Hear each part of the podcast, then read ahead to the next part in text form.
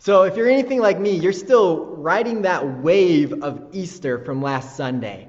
The wave of Easter and celebrating Jesus' resurrection. What a glorious event. I mean, the cross, the resurrection, what we celebrate on Easter, it is central to our faith. It is God and his love and his purposes most fully displayed for us. Now, today, I'm excited. Some of you know me, and others of you may not know me that well yet, but every now and then, I get really excited, okay? And last week was absolutely one of those days with Easter, but today's one of those days as well. Because you see, Easter is everything. But what happens after Easter, it's also just so exciting. And that's what we're diving into today. We are looking at what happens after Easter. What happens after the best of the best of the best moment in our history of the universe? So, if you think about it, everything kind of peaked at Easter, right? Does anything good happen after the best of the best of the best? What do you think? Does anything good happen after the best? Well, yeah. I mean, there's so much good. In fact, the good that began on Easter and in Jesus' ministry, it simply continues to grow and spread his church. His church is established, and it expands for 2,000 years to bring us where we are in the history of the church we find ourselves in right now, today. And that's what we're talking about these next 4 weeks. That's why we are looking at the book of Acts and considering our church and our roots. You see, it's the history of the church, not our localized history of Hope Church, but rather the global church that we belong to, Christ's church. So why are we studying this? Well, I think I just answered it because that's all super awesome, right? But we're also studying it because this truly is our story. The book of Acts is our story. It's the story of the church. And it's our history because we are called to continue the very ministry, the very legacy, and the work that began with Jesus Christ all those years ago.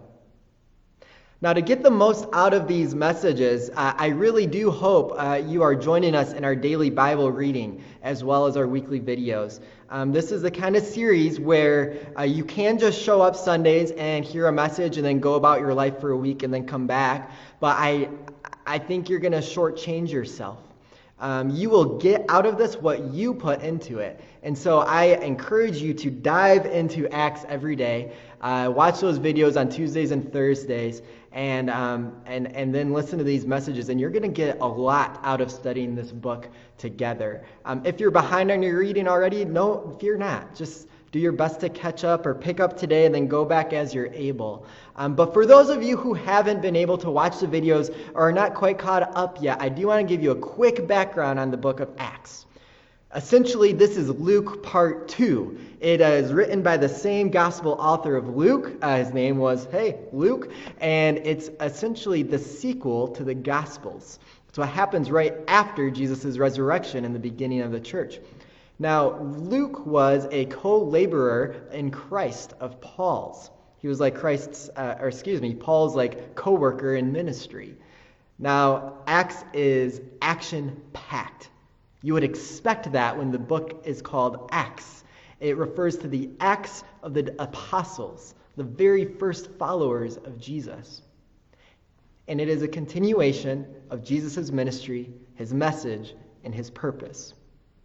And, like all good stories, it is the church's origin story, how God's people became Holy Spirit empowered, and despite incredible persecution, opposition, and resistance, the mission and kingdom of God grew and spread.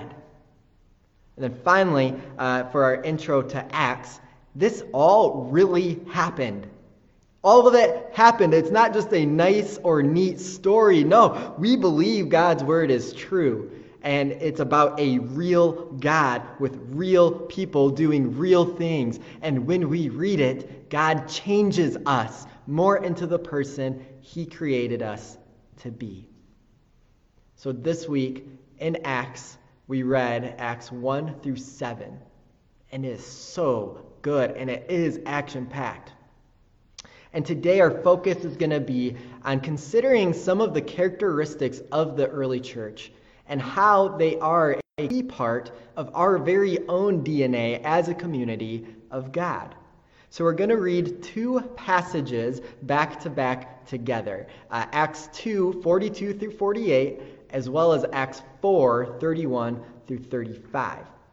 So the context for these two passages is quite fascinating. There's a lot of parallels to them. They both come after these miraculous events and the coming of the Holy Spirit. The first comes after Pentecost. You know I like Pentecost. 40-some days after Jesus' ascension into heaven. Was it 40 days? I might be wrong on that. Resurrection? Something. Someone correct me. Someone knows in there, so leave it in the comments because my mind's scrambled right now. But anyway, there's Pentecost, the coming of the Holy Spirit. Some 3,000 people become followers of Jesus that day. And Peter boldly steps up. He gives this message of here, Spirit comes. And then we get this passage in Acts 2. Now, the Acts 4 passage is right after Peter and John heal a lame beggar and then defend Jesus in front of the council.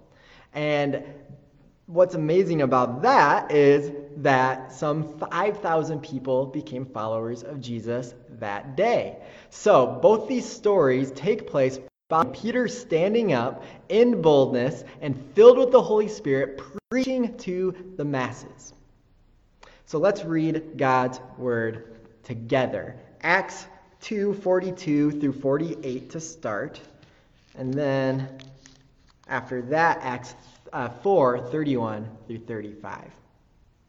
And, as I read this, I would love for you to listen and share in the comments what word or phrase stands out to you from these two passages. Okay. Hear the word of the Lord. The disciples devoted themselves to the apostles' teaching and to the fellowship, to the breaking of bread and to prayer.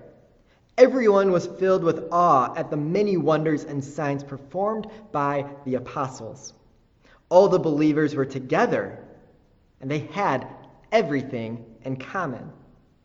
They sold property, they sold possessions to give to anyone who had need. And every day they continued to meet together in their temple courts. They broke bread in their homes, and they ate together with glad and sincere hearts, praising God and enjoying the favor of all the people. And the Lord added to their number daily those who were being saved. And on to Acts 4, starting with verse 31. After they prayed, the place where they were meeting was shaken, and they were all filled with the Holy Spirit, and they spoke the word of God boldly. All the believers were in one heart and mind. No one claimed that any of their possessions was their own, but they shared everything they had.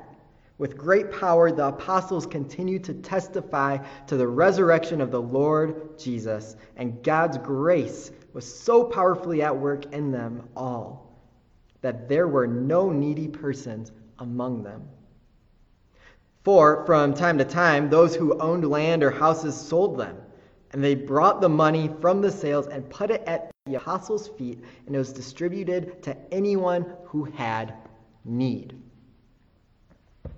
So what stands out to you about these two passages?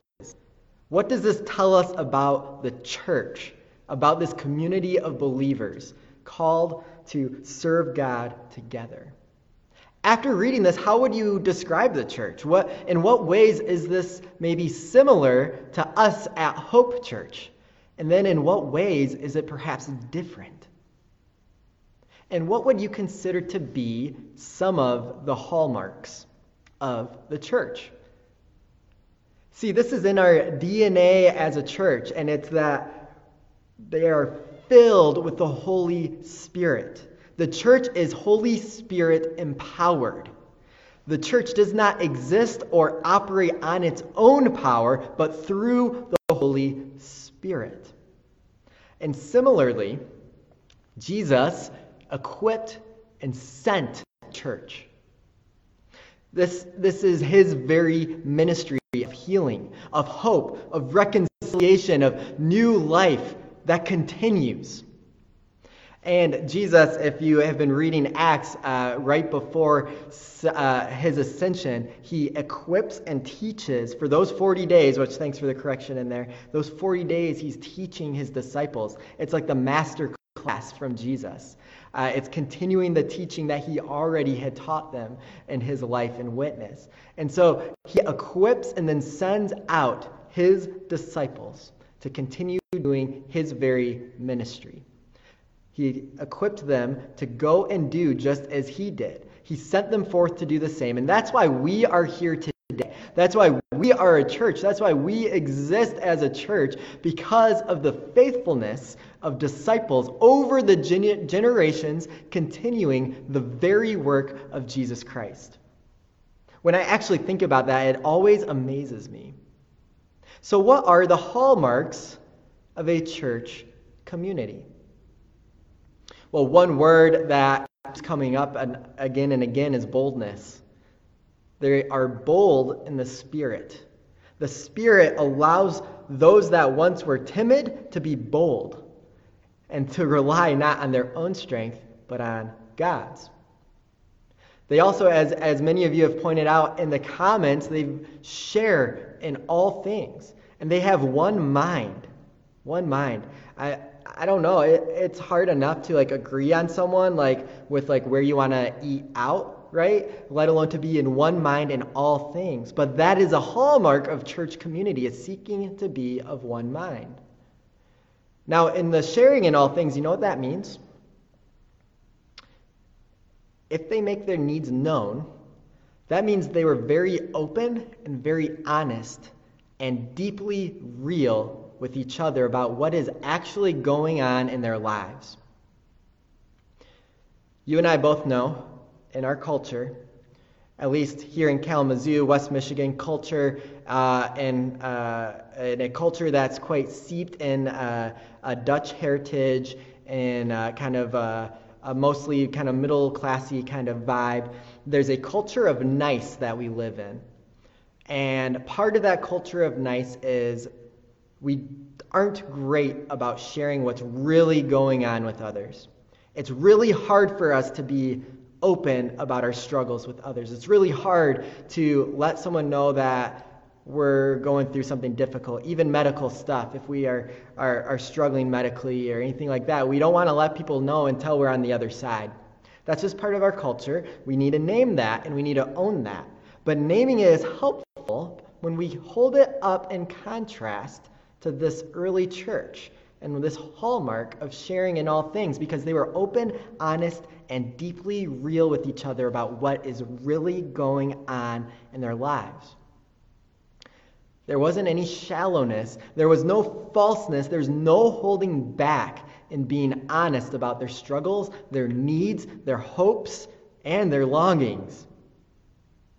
This is, after all, the pinnacle of authentic community. You see, the church is a family on mission. The church is a family. We know that. At Hope, we say it all the time. Hope is family, and we feel it, right? We are a family with a shared mission. That's our big takeaway today, is for us to be a family on mission. See, families know all the good and all the bad. They know the victories and they know the struggles. They don't hide their realness from the people you're closest to. Healthy families share everything that's going on. And a lot of times you can't avoid it. You develop this awareness and this language with other people. For instance, Meg and I, we're married. We've been married almost 8 years now. And one of us knows if there's something a little awry the other. You can just sense it. You just know it. You pick up on these things. You can't hide from it when you're in a family. That if it's a healthy system, then you step into that authenticity, and you live in that space. But also in a healthy family, you learn that when you open up, if it's a healthy family, you're met with love, understanding, grace, help, empathy, support, encouragement, all those things. And here's the thing, God's design of church, his design for his community of believers, of real authentic community, it's to expand the definition of family beyond blood or marriage. Because in the kingdom of God, we are one family. And we are called to serve and love and live and lead together through it all. We talked a few weeks ago, if you've been joining us, about being yoked to Christ, connected to Christ, allowing him to carry our burden for us. The beauty of God's design for community is that the church is also created to carry each other's burdens. That's what families do. You know that saying, many hands make light work. Well, many hands also make light the burden. Now, I have a question for you. It's this. In this season, in our quarantine, in our isolation, in our social distancing, who are you sharing your struggles and your celebrations with? Is there anyone outside your immediate family that you are connected to and sharing these things with? If there's not, I would love to encourage you. More than encourage, I'd like to challenge you to expand your circle this week. Expand your circle this week. You may say there's no one in your life, but I believe God has someone in your life already that you can foster a closer relationship with that's grounded in him and in that deep authenticity. I believe that. Surely there is someone in this church that you feel a connection with. I encourage you to be brave and reach out this week. The reality is, many of us don't have that close family relationship. So our friends truly are our family. That's beautiful. So I want to share with you about one of my people that, aside from my family, there's one person that I talk to, text with, probably every single day. That person, many of you know him, it's Chadwick Dillon, or Officer Dillon, as my son Miles calls him, Officer Dillon. Now, I'm sorry to make you all jealous, but Chad's my buddy, okay? He can be your buddy too, but he's my buddy, and we text every day. And honestly, it's not these usual, these deep, heartfelt type conversations. That's just not how we talk. It's mostly Lord of the Rings and Star Wars gifts, if might not be a surprise to you. We're talking about shows or games or our families and kids or food. We talk a lot about food, a lot about B-dubs, or we're preparing for our kids that are coming.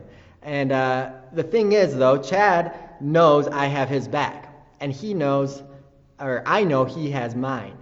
And we encourage each other simply by our friendship. And we support one another simply knowing that we can always talk to each other or ask a question, or when we can actually be in person, ask for anything to help with and be able to show up and help. We build each other up in that way. We know it's a God-centered friendship because we're both seeking to follow and live for God, and we encourage each other in that. And we know that we have each other's back. So God-centered friendships, they become like family. And the Dillon family, Chad, Allison, and Drake, in many ways they feel like family to us Sanderses, because together we're seeking to just connect with one another, care for one another, be there for each other, have fun together, and we model these authentic, real, God-centered friendships, just like these passages in Acts display. And honestly, it is so life-giving. Here's the thing. The idea of investing in a relationship may seem scary or like a lot of work. But honestly, while it does take some work, it's life-giving work, which generally means it doesn't really feel like work, okay? See, Chad and I, how did we become friends? I don't really know. We just kept talking to each other and seeing each other here at church and start texting each other, and there's just a common connection, and so what do you know? We're friends. That's what happens. But sometimes it's hard to make those friends. What does it take? It just takes a little bit of investment and consistency. And then all of a sudden, God shows up and fills those gaps. But maybe you're saying to me right now, you're like, all right, yeah, Kevin, make friends, whatever, I get it. Sounds great, but how are we even going to do that when we can't get together? Honestly, I would challenge that right now is a prime time to deepen some of those friendships you have in your life. What is every single person feeling right now in this day and age? What is every single person longing for while we are socially distant? It's connection. It's connection, to connect with one another. That's part of what makes these live streams so fruitful, is that together we are coming together and connecting. And we're connecting together to God's word, and we're a part of something. You guys have all your comments about what you missed, and you can connect and feel like, my people, for just a few minutes on a Sunday morning. It is beautiful. That's what we all long for. And there's amazing opportunity right now to build strong and lasting and authentic kingdom-centered relationships while we are apart, because the longing and the need is so great. For instance, a phone call to someone during this season, it's like 10 phone calls during normalcy. Or a phone call that most people would look at their phone and just wait for it to go to voicemail, they might actually pick up now, because they are longing for connection. A thoughtful text, or simply just saying to someone, hey, how you doing? That can be like water to, something that needs water. A plant, that works, right? Or a handwritten letter. Oh, baby. I received one this week. I got a handwritten letter this week from one of you. And let me tell you, that handwritten letter made my entire week. It's hanging up at our house. I look at it, it brings a smile to my face, and that person doesn't know. They send a letter on their own desire and send it to me, and honestly, it made my week. How meaningful does connection feel when it's what we're all desperately longing for? Here's the thing, just a little bit of investment. Treating our brothers and sisters, our church brothers and sisters, like actual brothers and sisters, can yield an expansion of God-centered, life-giving, burden-sharing community. For we're reminded that before Jesus went to the cross, Jesus himself redefined family to being more than just blood relations.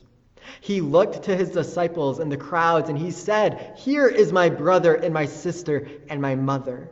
He has called us to be a family on mission together. And much like the very best sports teams that all call themselves family, they all have amazing chemistry. They're more than teammates because they're invested in each other. That's who we are as the church. We're truly in this together. The church is at the DNA level of family on mission. So we can view this season we are in right now as a massive inconvenience, and we can name that because it is. This is a massive inconvenience on every level, but will it stop the church from moving forward? Absolutely not. In fact, I dare say this time is making our church stronger. There are several people who are even commenting this morning who are not usually connected to our church, or just getting connected or reconnecting with our church. What a gift that is, that we can create bonds during this time. See, Acts shows us, these stories in Acts, it is God who will do his mighty work. And his kingdom absolutely will spread. In spite of suffering, in spite of persecution that we read about in this book, in spite of even sin that occurs in the church. If you saw the story with Sapphira and the other one, someone remind me there. I told you, my brain scrambled this morning. in spite of conflict, like we see at the beginning of Acts chapter 6, the church moves forward. The church continues to grow because nothing will stop the mission of God from moving forward. Nothing. Nothing will stop. And as we said last week, Jesus Christ, he is who he said he is, and he will do what he says he will do. And he said he would build the church. Nothing, not even the gates of hell, will ever prevail over it. That is true then, and that is true now. Nothing will stop the mission of God from moving forward. What helps it spread? What helps it grows? That in the face of suffering and persecution, people remained bold in their faith and in spirit, and they did it together as a family. You see, they saw that conflict, all of that, and they pressed forward together. It grew in the context, too, of remarkable love amongst the Christian community. That's I get the most from these two passages, is that shared love of community. This is something Hope has really well. We love each other well. We care for one another well. Can we always go deeper? Absolutely, we all can. But the hallmark of our church, what a beautiful starting point. And Acts shows us God's mission grows in the context of remarkable love amongst his people. It grows because God is actively at work, even today. Yes, in the book of Acts with these amazing miracles, but God still works and moves today. And others then point out that work to those around them. Say, look at what God's doing in your life. Do you see what God healed me from? Do you see what he saved me from? Did you see what he did for my brother and sister over here? And the news spreads. The Holy Spirit comes and does the work. That's the pattern we see all throughout the book of Acts. So here's a challenge for you and me today. As we await the world to reopen, we have a choice to make.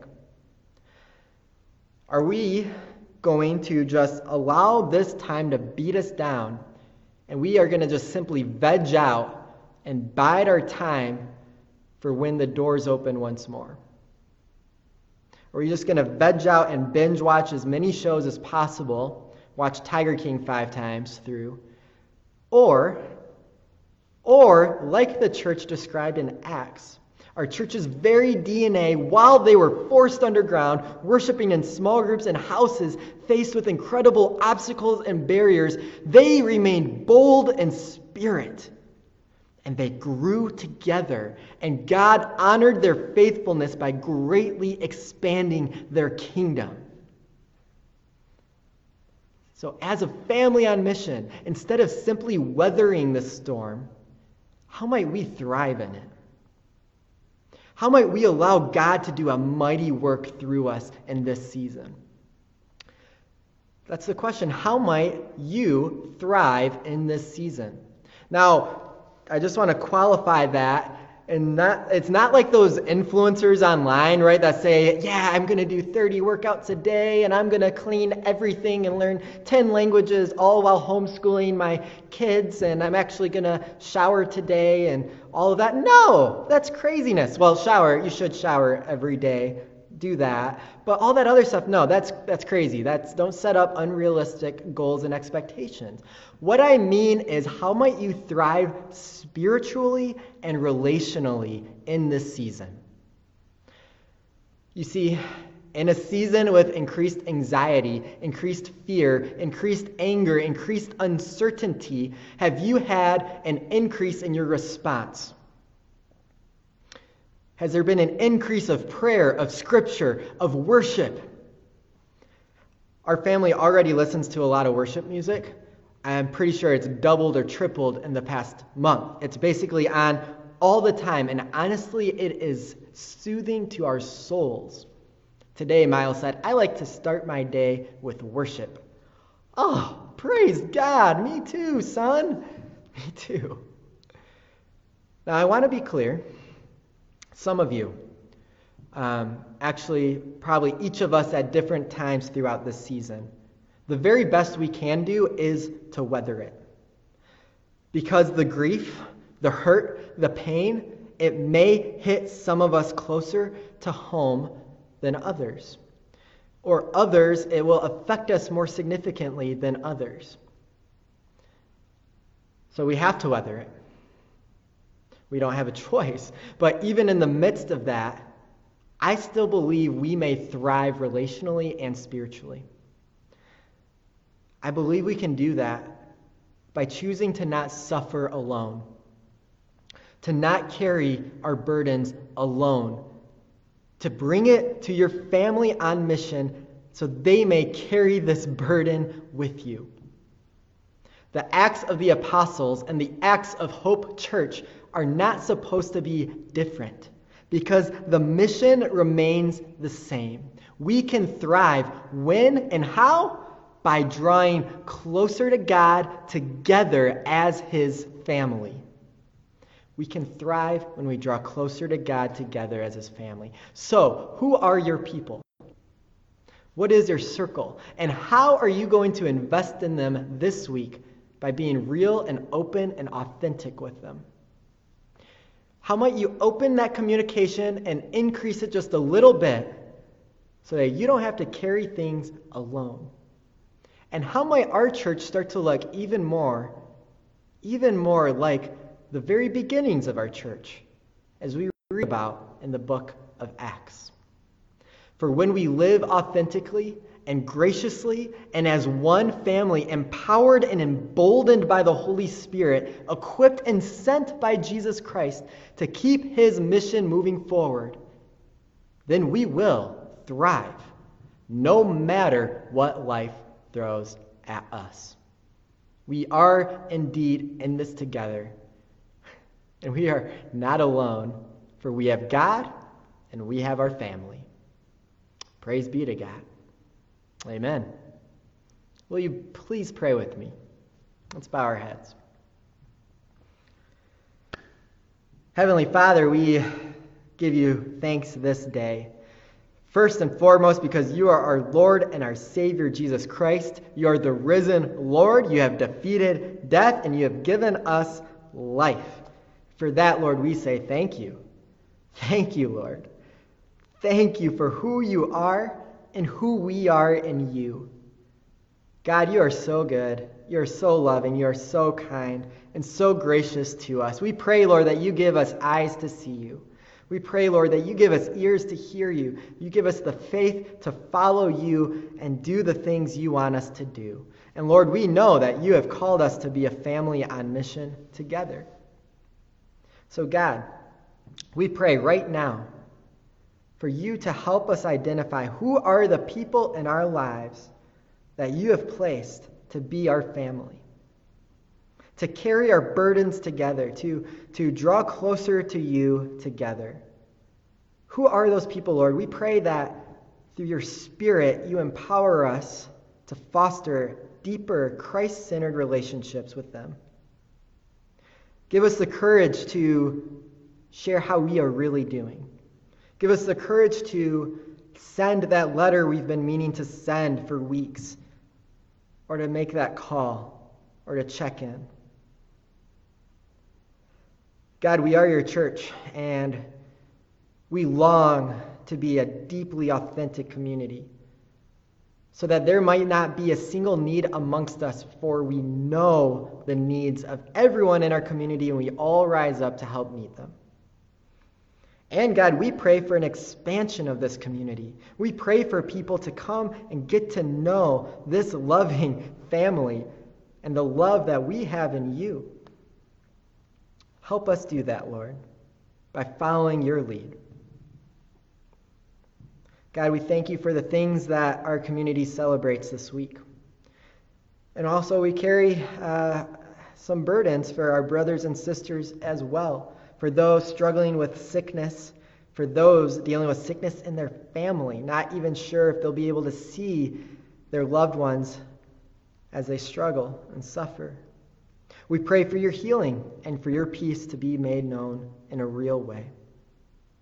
God, we pray for your grace, which you give us in abundance, so that we might draw closer to you today and help spread your kingdom just a little bit today. We love you, God. We pray all these things in Jesus' name. And all God's people say, amen.